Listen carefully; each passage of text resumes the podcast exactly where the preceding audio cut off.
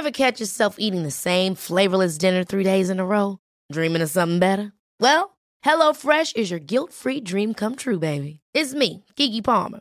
Let's wake up those taste buds with hot, juicy pecan-crusted chicken or garlic butter shrimp scampi. Mm. Hello Fresh.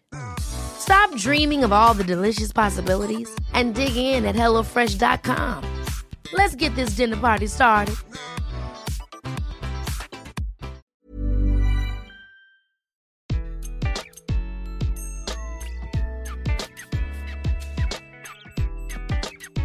Bonjour, je suis Gaël Châtelain-Berry, bienvenue sur mon podcast Happy Work édition spéciale. Pour cet épisode, je reçois Mathilde Boré, qui est directrice des ressources humaines globales de 55. Si j'ai souhaité recevoir Mathilde, c'est parce que 55 est une ancienne start-up devenue grande et qu'il m'a semblé très intéressant d'avoir le point de vue d'une DRH sur la gestion de la croissance d'une start-up d'un point de vue humain, mais également de savoir comment une DRH a géré la pandémie en étant présent sur plusieurs continents. Nous parlerons également de culture d'entreprise, de carrière et de beaucoup, beaucoup d'autres choses. J'espère que vous apprécierez autant cet entretien que j'ai eu à le réaliser. Je vous souhaite une excellente écoute. Bonjour Mathilde. Bonjour Gaël. Alors, je vais, comme d'habitude, vous présenter rapidement au travers de votre parcours avant d'attaquer les questions. Si jamais je fais une erreur, vous n'hésitez pas à me corriger après cette présentation. Alors, après une maîtrise de sciences économiques obtenue à l'Université de Paris 2, Panthéon-Assas, vous avez démarré votre carrière dans la finance en tant qu'equity sales à la Deutsche Bank pendant 10 ans en salle de marché, mais vous avez eu un déclic après et vous avez décidé de reprendre votre carrière à zéro pour rejoindre de plus petites structures et notamment des startups en tant que responsable administratif et financier. Autrement dit, vous étiez RAF. J'ai toujours adoré cette dénomination. Vous découvrez cette nouvelle facette du monde professionnel et vous renouez alors pleinement avec l'humain, l'aspect qui vous avait énormément manqué pendant ces 10 années dans la finance. Et vous y découvrez enfin le métier de ressources humaines et intégré 55 en 2013 en tant que HR and Administrative Senior Manager. J'adore ces titres en anglais, je peux un peu être prétentieux avec mon accent. Alors que la société ne compte qu'une poignée de salariés et c'est justement pour cela que j'ai voulu vous interviewer car maintenant 55 est une entreprise de près de 300 salariés à Paris, à Hong Kong, à New York, à Shanghai, à Shenzhen, à Taipei et à Genève. Est-ce que la présentation que j'ai faite de vous jusqu'ici vous convient, Mathilde? Elle est pas mal, elle est assez fidèle à la réalité. Oui, ça me convient bien. Je n'ai pas vraiment eu un déclic, mais en tout cas, euh, voilà, les choses se sont bien, se sont bien goupillées, on va dire, pour que, pour que je démarre dans ce nouveau monde avec une carrière qui me ressemble beaucoup plus que celle que j'avais vécue avant. Et je dois dire qu'il y avait des relations humaines déjà beaucoup et j'appréciais beaucoup les gens avec qui je travaillais. Je pense que c'est grâce à ça que j'ai tenu si longtemps d'ailleurs. Mais le métier en lui-même était, vraiment pas fait pour moi. Donc voilà, ça fait du bien de faire quelque chose qui nous ressemble. Mais justement, parce qu'on oppose souvent le monde des startups au monde des grandes entreprises, est-ce que vous avez vraiment vu une énorme différence et qu'est-ce qui vous a le plus marqué? Alors je ne parle pas de 55 maintenant, je parle vraiment de, du début par rapport à une grande entreprise, que c'est quand même confortable une grande entreprise. C'est confortable, mais oui, moi j'ai vu une vraie différence, très clairement. je crois que si c'était, non, si c'était à refaire, je ne changerais rien. Mais en revanche, pour la suite de ma carrière, il est clair que, que je ne m'orienterais pas vers des grosses entreprises si je, si je devais bouger un jour. Euh, il y a quand même une grosse différence. Je pense que les grosses euh, entreprises euh, sont assez politiques, mine de rien. Et puis également, on est, souvent cantonné sur un rôle euh, très spécifique quand on est dans une très grosse boîte, alors que dans une petite structure, euh, je pense qu'on a parfois plus de possibilités de, faire des rôles plus variés et, d'avoir des tâches plus diversifiées. Après, moi, je, sais que j'ai fait un rôle qui est, enfin, mon métier était vraiment très très spécifique et, mes journées étaient un peu les journées de la marmotte, c'est-à-dire un peu tous les jours la même chose. On arrive, on lit le journal, on appelle des clients pour leur raconter ce qui se passe dans, le monde et, sur les entreprises qu'on suit et, on fait des recommandations et, tous les jours se suivaient. Et après, quand je suis passée dans une petite boîte, je me suis dit mais oh, on peut avoir des journées euh, complètement variées où on fait des choses euh, différentes chaque jour et c'est tellement riche. Euh, et il y a tellement d'opportunités quand la boîte grossit également c'est assez passionnant. Alors, je ne doute pas qu'il y ait beaucoup d'opportunités aussi hein, dans les très grosses boîtes, parce qu'il y a évidemment des opportunités de mobilité interne, peut-être euh, plus variées aussi. Mais je, pense, mine de rien, qu'on est quand même plus un numéro quand on est dans une grosse structure que quand on est dans une petite boîte. Mais justement, c'est pour ça que je voulais vous parler, Mathilde, parce que effectivement, la vie en start-up est un tantinet différent qu'à la Deutsche Bank, j'imagine. Mais cela étant dit, vous êtes passé d'une start-up à ce qu'on appelle de façon, je déteste ce mot, je vous préviens, une scale-up. Donc en gros, ça veut dire une grosse PME. Euh, j'imagine qu'il y a eu des changements de culture, il y a eu des changements par rapport à cette ambiance que vous aviez au début, où j'imagine que vous étiez au four et au moulin en permanence. Là, vous êtes obligé de structurer. Comment est-ce que vous gérez ce changement de, culture, si jamais il y a eu un changement de culture d'ailleurs? Alors on s'accroche pour qu'il n'y ait pas trop de changement de, structure, de, culture. Pardon. Donc euh, je pense que ça, ça, tient beaucoup au management, c'est-à-dire euh, aux fondateurs. Je crois que vous êtes un grand fan de Google, donc vous serez très heureux de savoir que les fondateurs de 55 étaient d'anciens euh, directeurs de chez Google, qui ont donc importé une partie de la culture Google, mais dans une petite boîte. Euh, donc voilà, je pense qu'ils ont pris tout ce qu'il y avait de, meilleur chez, euh, Google pour l'apporter chez 55. Et donc ça, c'était assez, passionnant. Et on essaye en effet de maintenir cette culture et de maintenir ces liens euh, qu'on a entre les salariés quand on est une petite boîte. Donc le grand défi, à mon avis, le défi principal, ça a été en effet de faire en sorte que les gens qui se qui, appréciaient d'être très proches des fondateurs, euh, de leur taper dans le dos euh, le vendredi soir quand on allait boire des verres ensemble, etc. En fait, quand on a grossi, ils ont senti qu'ils perdaient ce lien parce que forcément, on est obligé euh, d'avoir du middle management pour commencer à déléguer. Ils ne pouvaient plus tout faire tout seuls. Donc, il y avait. Voilà, je pense que les gens qui étaient là au tout début, ils ont un petit peu. ils ont dû souffrir un petit peu de ça et trouver ça difficile, en effet, de voir qu'il y avait un petit peu plus d'éloignement. Mais mais quand on arrive à recruter des gens qui nous ressemblent, et je pense que ça a été le grand talent des fondateurs de 55, c'est d'arriver à, à, recruter des gens qui avaient la même culture, les mêmes valeurs qu'eux, euh, le même humour aussi. voilà, toutes les qualités qu'ils ont. Et, c'était pour ça qu'on avait envie de les suivre hein, dans, cette grande aventure. Et c'est pour ça qu'ils ont eu le succès qu'ils ont eu aussi. Euh, ils ont eu le talent de savoir s'entourer, et de personnes qui leur ressemblaient, de, choisir des gens qui avaient un bon fit. Qui... Les valeurs de 55, c'est bienveillance, partage et excellence. Et je pense que, voilà, on, avait l'habitude au début, quand on était petit, on disait l'excellence cool, mais je pense qu'on a quand même réussi à garder ça en grossissant. Euh, ouais, en, faisant grandir les gens aussi avec la boîte. Ça, c'est un des succès. C'est-à-dire quand on, quand on est petit et qu'il y a des gens qui sont là depuis longtemps, ben, ils ont la chance de grandir avec la boîte. C'est ce qui m'est arrivé à titre personnel. Je suis rentrée. Euh, euh, pour aider les partenaires. À l'époque, il y avait très peu de fonctions support, donc je suis entrée un peu en, mettant la main à la pâte sur, sur tous les domaines. Et puis on s'est structuré.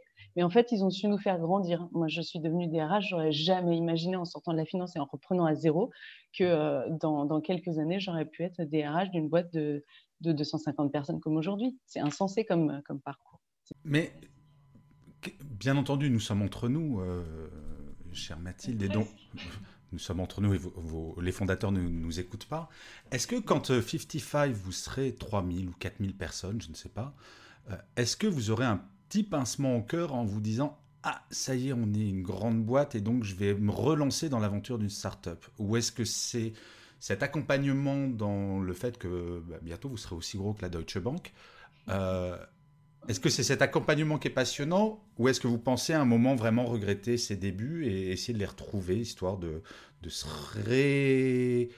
réoxygéner le cerveau? Alors, il y, a, la question de, la carrière à titre personnel et il y a l'avenir de la boîte. Euh, quand on recrute des gens, ils n'ont plus la nostalgie des débuts parce qu'ils ne l'ont pas connue. Donc, en fait, en grossissant, on dilue cette nostalgie. Donc, en effet, il y, il y a des gens qui étaient là au tout début, euh, qui ont grandi avec la boîte. Il y a des gens qu'on a recrutés de l'extérieur. Et en fait, ça fait aussi du renouveau, ça fait aussi du sang neuf. Et, euh, voilà, donc euh, quand on a aimé les débuts d'une entreprise, on a à cœur de, continuer à la voir grandir et de, continuer à en faire un succès. Donc je pense que c'est ça qui nous motive au quotidien, d'arriver à faire que ça, que ça se poursuive sur cette très très belle lancée et que les gens continuent à s'y retrouver. Mais je pense qu'en effet, les gens qui vont être recrutés aujourd'hui, ben, ils sont recrutés dans une boîte de 300 personnes, ils n'auront pas, de, ils pas de pincement au cœur. Donc nous, il faut qu'on... Mais justement, comment est-ce qu'on gère ça? Parce que vous êtes sur euh, sept bureaux, si je ne dis pas de bêtises, donc en Asie, aux non pas aux États-Unis, ah si si aux États-Unis, pardon, en Suisse, en France. Euh, comment est-ce qu'on gère une culture d'entreprise? Est-ce que vous arrivez à avoir une culture d'entreprise globale ou est-ce qu'il y a juste quelques guidelines et chacun les fait soi? Comment vous gérez ça concrètement? C'est un mix des deux. C'était vraiment un mix des deux, je pense. C'est-à-dire essayer de faire vivre une culture, euh, une culture d'entreprise globale, recruter des gens qui nous ressemblent pour gérer les, les, les, bureaux locaux ou faire grandir des gens qui sont là pour gérer les bureaux locaux. Euh, parfois, envoyer des gens du, du, bureau central qui ont connu 55, qui connaissent bien l'ADN, etc., et les envoyer aussi dans les, dans les, dans les entités locales pour qu'ils insufflent euh, la mentalité, le, voilà, l'état d'esprit 55.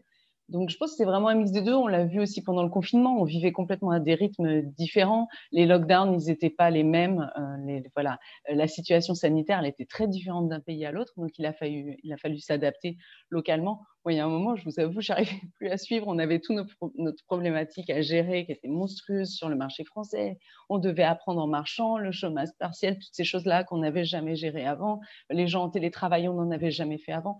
Donc, en effet, on était très pris dans, tout ça. Et donc, il a fallu déléguer. Et, les, voilà. et localement, euh, l'Asie, ça a commencé chez eux au début. On pensait, au début, on était était complètement à côté de la plaque. On ne pensait jamais que ça arriverait en France. Et puis, bam, on s'est pris une vague derrière. On pensait que c'était local comme problématique.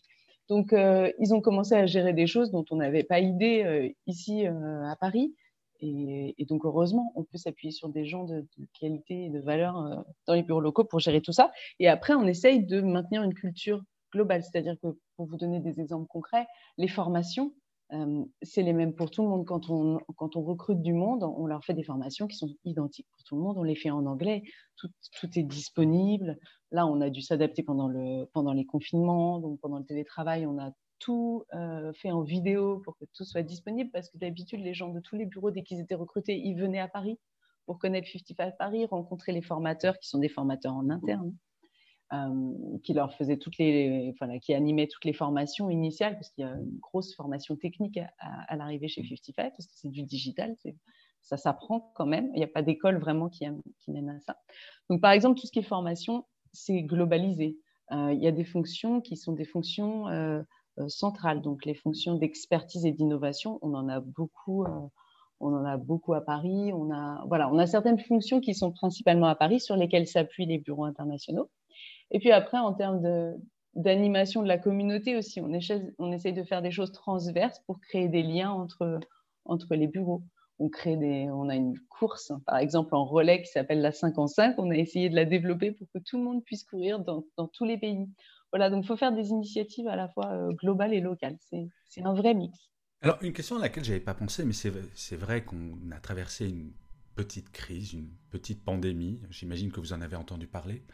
Et les DRH ont été très très sollicités, notamment pendant le premier confinement. Comment est-ce que vous avez géré cette crise? Que déjà pour un DRH franco-français c'était très compliqué. Est-ce que vous avez vécu H24 parce qu'en plus ça a suivi de l'Asie jusqu'aux États-Unis. Est-ce que est-ce que ça vous a servi à mieux gérer les États-Unis? Et est-ce que vous avez été sur le pont H24 du fait des décalages horaires et ce genre de choses? Comment vous gérez ça dans le cadre d'une crise? Euh, non, parce que sinon on dormirait plus si on gérait H24, notamment avec l'Asie et les États-Unis, on ferait les, on ferait les 3-8. Euh, donc, euh, non, encore une fois, on a délégué, donc bien sûr, on était en contact, on se tenait au courant sur la manière de gérer les choses, mais ça, a été, géré beaucoup en, local pour s'adapter. Ça, changeait très vite en plus, donc il fallait avoir. La plus grosse difficulté, c'était de devoir prendre des décisions très importantes très rapidement. Je pense hmm. et, des, et, des, choses très nouvelles qu'on n'avait jamais vécues avant. C'était difficile. Quand, euh, quand le président Macron a annoncé que quasiment du jour au lendemain, euh, les gens devaient être euh, en, voilà, en télétravail à 100%, confinement généralisé, etc. nous, on avait commencé à anticiper, mais, mais c'est arrivé. voilà, il, il, fallait donner des, des, des, directives aux salariés, leur dire ce qu'ils avaient le droit de faire, où est-ce qu'ils avaient le droit d'aller. Il fallait réagir en 24 heures tout ça a été euh, d'une complexité folle. Après, on a eu euh, toute la mise en place en effet, du chômage partiel, pareil. Et il y avait des, il y avait des, soutiens euh, gouvernementaux très spécifiques dans chaque pays, parce que les États-Unis, ils ont proposé des choses localement. Donc, il fallait aussi, aussi essayer de digérer tout ça et de, savoir ce qu'on pouvait mettre. Ah, c'est intéressant ça, parce qu'effectivement, j'ai jamais j'avais pas prévu de vous poser la question, mais d'un point de vue aide gouvernementale, du point de vue soutien des entreprises, quel était le pays où c'était le plus confortable du point de vue de la DRH là? Enfin, le plus confortable. Non, c'était compliqué, mais en tout cas le, moins anxiogène du fait de la crise économique qui était liée à la pandémie, des aides des... Ah, je pense que c'est la France. C'était compliqué administrativement à mettre en place, mais la France a été incroyablement généreuse, et, enfin le gouvernement français avec la mise en place du chômage partiel. Nous, on a décidé de maintenir les salaires à 100%, donc on en a rajouté, rajouté au-dessus. Donc tous les gens qui ont été mis en chômage partiel au moment de, de, de la crise n'ont pas eu d'impact sur leur salaire. Ce qui était difficile à gérer, hein, parce qu'il y a des gens qui ont été plus en chômage partiel que d'autres. Et donc, en même temps, décider que de maintenir les salaires, c'était c'était une décision qui nous semblait juste et en même temps pour certaines personnes qui ont moins bénéficié si on peut utiliser ce terme excusez-moi mais euh, voilà qui ont été moins en chômage partiel ils avaient l'impression de bosser à 100% alors que d'autres bossaient moins et étaient payés tout autant. Donc c'était très difficile à gérer parce qu'il y avait des décisions difficiles à prendre. Je pense qu'on a pris les meilleures décisions, c'est-à-dire qu'il y a eu le moins d'injustice possible. Et qu'est-ce que vous allez retenir, vous, alors pas à titre personnel, mais quand même avec votre regard de DRH de la pandémie Quel sera l'impact, si tant est qu'il y en ait, que la pandémie aura de façon durable sur 55 Il n'y a aucun doute, c'est le télétravail. Ouais. Voilà. Nous, on était à zéro télétravail, à part pour attendre le plombier quand il devait passer ou, voilà, pour aller euh, à un rendez-vous chez le docteur. Mais voilà, on, est, on avait zéro, zéro télétravail. Euh, avant la pandémie. On est passé à 100% télétravail pendant la pandémie. Et puis là, euh, il va falloir apprendre l'après-Covid, euh, écrire les nouvelles règles. On est en train de faire une consultation euh, de, tous les managers pour avoir leur ressenti en fonction des équipes, la nécessité de venir ou non, voilà, en fonction des rôles. Tout ça est, compliqué, il faut l'écrire et, et, il faut se dire aussi que parce que tout le monde se rue sur euh, le télétravail tête baissée. Enfin, il y a beaucoup de boîtes qui vont, à, qui vont à 100% ou, pas loin, qui disent que voilà, ça va être très très flexible à l'avenir.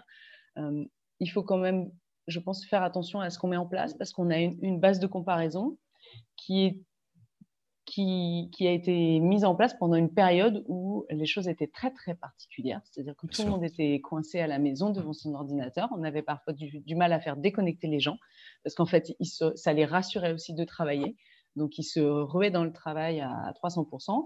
Quand euh, tout aura réouvert, qu'on pourra, ben, voilà, on y est presque, on pourra aller partout, sortir le soir, euh, boire beaucoup parfois, faire des soirées euh, tardives. Non, mais c'est vrai, quand on aura, voilà, ça reviendra, j'espère, quand on aura de nouveau une vie normale, le télétravail, ce sera plus difficile, je pense, à gérer pour les entreprises.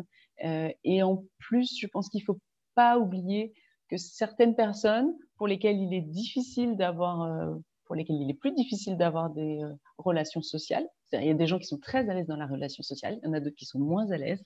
Et si on commence à être très flexible sur la possibilité ou non de venir au bureau, moi j'ai la crainte qu'on perde certaines personnes qui se, qui se renferment sur elles-mêmes et pour lesquels ça va devenir de plus en plus difficile de passer le cap de venir au bureau dans un open space, affronter euh, euh, ben, voilà, euh, les collègues, comme on dit. voilà. Et donc revenir dans un environnement, ça, va, ça va leur sembler de plus en plus hostile. Donc à mon avis, ce n'est pas un cadeau forcément à faire à tous les salariés de lâcher complètement le télétravail et de, et de, devenir trop souple. Donc voilà, et puis il y a une nécessité il ne faut pas oublier qu'on a vécu sur une inertie pendant le confinement des rapports sociaux, de tout ce qu'on avait construit de relations sociales, d'amitié, euh, de, savoir-faire ensemble, etc. On a, on a vécu le confinement et le télétravail à 100% avec cette inertie, avec, sur notre lancée. Et aujourd'hui, on doit intégrer des gens, on recrute, recruter quelqu'un qui est chez lui à 100% et qui voit pas ses équipes, c'est pour lui c'est un cauchemar. Il peut pas s'intégrer, il, n'a jamais vu les personnes, il y a des visages, il, enfin il y a des noms, il sait même pas mettre des visages dessus. voilà, tout ça est difficile, donc je pense qu'il faut pas trop rapidement euh, tirer les leçons de ce qu'on a vécu parce qu'on l'a vécu dans des conditions très. Alors, je vais faire une grande première euh, dans Happy Work, Mathilde. Euh, on va faire un jeu de rôle. Imaginez. Imaginez, je suis un de vos salariés. Non, parce que c'est une vraie question que je me pose et j'ai pas la réponse. Parce que j'ai été salarié quand même pendant plus de 20 ans. Et je vous appelle donc en tant que DRH. Je fais Mathilde, j'ai un problème. Euh, je viens d'avoir ma deuxième dose. Donc en septembre, on va revenir à du mix. Donc je veux revenir en présentiel. On est dans un open space. Euh, j'ai eu, moi, le, Covid l'année dernière, j'ai quand même 5% de chance de récupérer une forme non grave du Covid. Et moi, j'ai pas du tout envie de récupérer le Covid. Comment est-ce que je vais être sécurisé en septembre par rapport à des gens qui ne seront pas forcément vaccinés? Alors ça, c'est la vraie question que, tout le monde se pose, je pense. Est-ce qu'il va y avoir des conditionnements des accès au bureau en fonction de, la vaccination ou non des salariés? Euh, Ça m'étonnerait, mais, mais, voilà, on verra. On attend aussi des directives du, gouvernement sur ce genre de choses. Euh, bah, c'est une très bonne question que vous posez et je, je n'ai pas les réponses. Parce qu'elle est compliquée, cette question tout de même. Parce que d'un côté, il y a la liberté de ne pas se faire vacciner, qui est tout à fait respectable, mais de l'autre, il y a la santé globale. Et là, j'ai envie de vous dire, Mathilde, je vous plains, parce que ce sujet-là est très compliqué. Parce que le gouvernement, je vous le dis, dès maintenant, ne prendra jamais la responsabilité d'un passeport sanitaire généralisé, jamais. Il le fera très probablement, il a déjà dit un peu pour les hôpitaux, ça très clairement, mais pour les entreprises, ça va être la célèbre technique du Demerdon Zizich. Oui oui, c'est ce qu'on vit là d'ailleurs depuis le 9 juin. C'est un peu, c'est un peu. Je, ne parle pas allemand, c'est de l'allemand, hein, ça? Oui, faut c'est du frallemand, on va dire. du frallemand, des mères ben voilà, donc on est un peu là-dedans déjà, donc on, s'adapte. Euh, voilà, là on a mis en place du 50-50 euh, avec des équipes alternées, euh, assises en quinconce, etc. Et sur la base du volontariat. Donc pour l'instant, c'est vraiment très souple. À partir de septembre, je pense que les règles vont être plus clair. J'espère qu'on estimera qu'on est dans un, déjà dans un post-Covid. Alors, en effet, les gens vaccinés, normalement, commencent à être, euh, enfin, devraient être euh, plus rassurés. Et donc, on peut se dire que les gens les plus craintifs seront vaccinés et se diront que, que, que, c'est pas trop risqué de venir au bureau. Mais bon, après, il y a toujours, il y a toujours, il y a toujours un doute. Hein. C'est sûr qu'on ne peut pas je pense que voilà, le vaccin ne, protège pas à 100%. Mais à ce moment-là, est-ce que ces gens-là vont arrêter aussi de, voir des amis? Euh, Non, mais tout. Je trouve que les DRH ont quand même un rôle assez extraordinaire depuis un an. Vous n'avez jamais été aussi central. Et justement, ça sera mon avant-dernière question. Vous avez un parcours qui est quand même assez unique parce qu'en France, on aime bien les cases. Vous avez fait 10 ans de banque, bah, vous allez faire de la banque. Et puis généralement, les annonces d'emploi, c'est on vous demande 10 ans d'expérience dans le métier qu'on vous propose. Vous, vous avez fait un tournant. Alors j'imagine que c'est lié à la personnalité des fondateurs qui vous ont fait confiance là-dedans. Et j'imagine, peut-être à tort, vous allez répondre justement, que vous aimeriez bien avoir cet état d'esprit au sein de 55 et donner la possibilité éventuellement à quelqu'un qui est au marketing de passer à la finance, ou plutôt l'inverse en fait, parce que là, ce serait pervers. Mais euh, plaisanterie mise à part, comment est-ce que vous allez justement essayer, si c'est déjà le cas d'ailleurs, comment est-ce que vous faites pour qu'il y ait cet état d'esprit? Alors déjà, y a on, on, essaie de, pas de promouvoir en tout cas, mais de faciliter à minima la mobilité interne. Donc que ce soit mobilité interne ou mobilité internationale. La mobilité internationale, euh, c'est venu avec le fait que 55 a grossi. Donc ça, c'est des options en plus qui s'offrent euh, aux salariés. En plus, maintenant, on fait partie d'un groupe, notre actionnaire majoritaire qui s'appelle and Mr. Jones est un gros groupe qui détient plusieurs entités. Donc on a aussi des facilités pour avoir de, des, des comment dire, des ponts qui se créent entre les différentes entités pour avoir, pour avoir de la mobilité. Et moi, je pense que très clairement, déjà jusqu'à maintenant, on a su écrire des belles histoires pour les, pour les gens qu'on souhaitait garder et puis qui avaient envie de renouveau euh, euh, pendant, leur, euh, pendant leur carrière. Alors après, on n'a pas des centaines de, de, possibilités non plus. Hein. On reste une boîte de conseil en stratégie digitale, mais il y a quand même différents, différents rôles chez 55 et on a su souvent mettre en place des passerelles. Donc, c'est déjà quelque chose qui existe chez nous et je pense qu'il est reconnu. Euh, et au-delà de ça, on a euh, intégré beaucoup de gens qui venaient d'univers euh, différents. Donc, on a, recruté des gens qui, pour, pour une, partie de nos effectifs qui s'appelle la Factory, qui s'appelle maintenant Tracking Services. C'est les gens qui s'occupent de, de faire tout le tracking sur les sites internet des entreprises, enfin de nos clients. Et donc dans cette population-là, on, a beaucoup de gens qui ont eu des parcours complètement différents avant de rejoindre 55, qui ont fait une reconversion, qui sont passés par euh, notamment une école qui s'appelle l'IFOCOP, ils sont que je les mentionne, mais c'est vrai, on travaille beaucoup avec eux, et qui leur apprennent à faire, euh, à faire du code, qui, sont vraiment, qui est la base de, de ce métier-là. Après, quand ils intègrent 55, on leur apprend spécifiquement à faire le métier qu'ils vont être amenés à faire chez 55. Et puis, ils bénéficient on, le constate, hein, c'est des gens qui ont une vie, mais vraiment complètement différente. Hein. Pour certains, c'est une totale reconversion, euh, des gens plus âgés, parce que la, moyenne d'âge de la population chez 55, c'est 29 ans.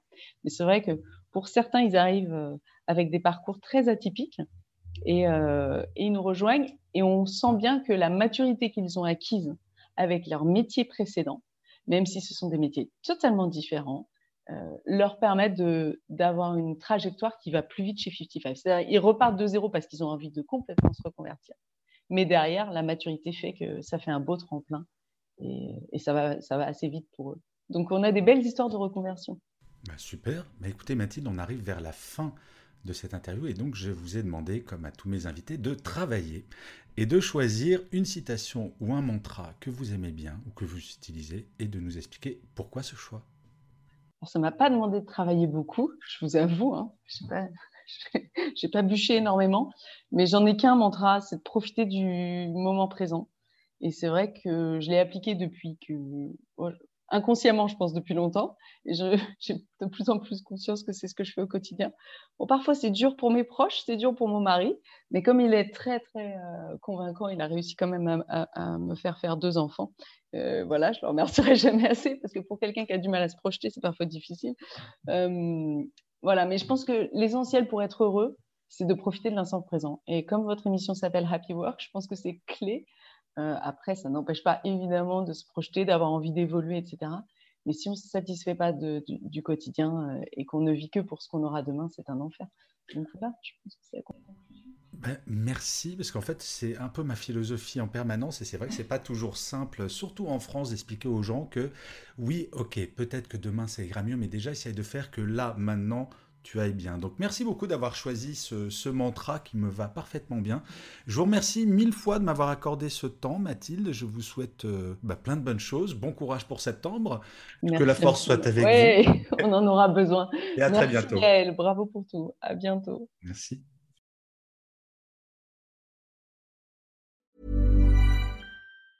Ever catch yourself eating the same flavorless dinner three days in a row? Dreaming of something better? Well, HelloFresh is your guilt-free dream come true, baby. It's me, Kiki Palmer. Let's wake up those taste buds with hot, juicy pecan-crusted chicken or garlic butter shrimp scampi.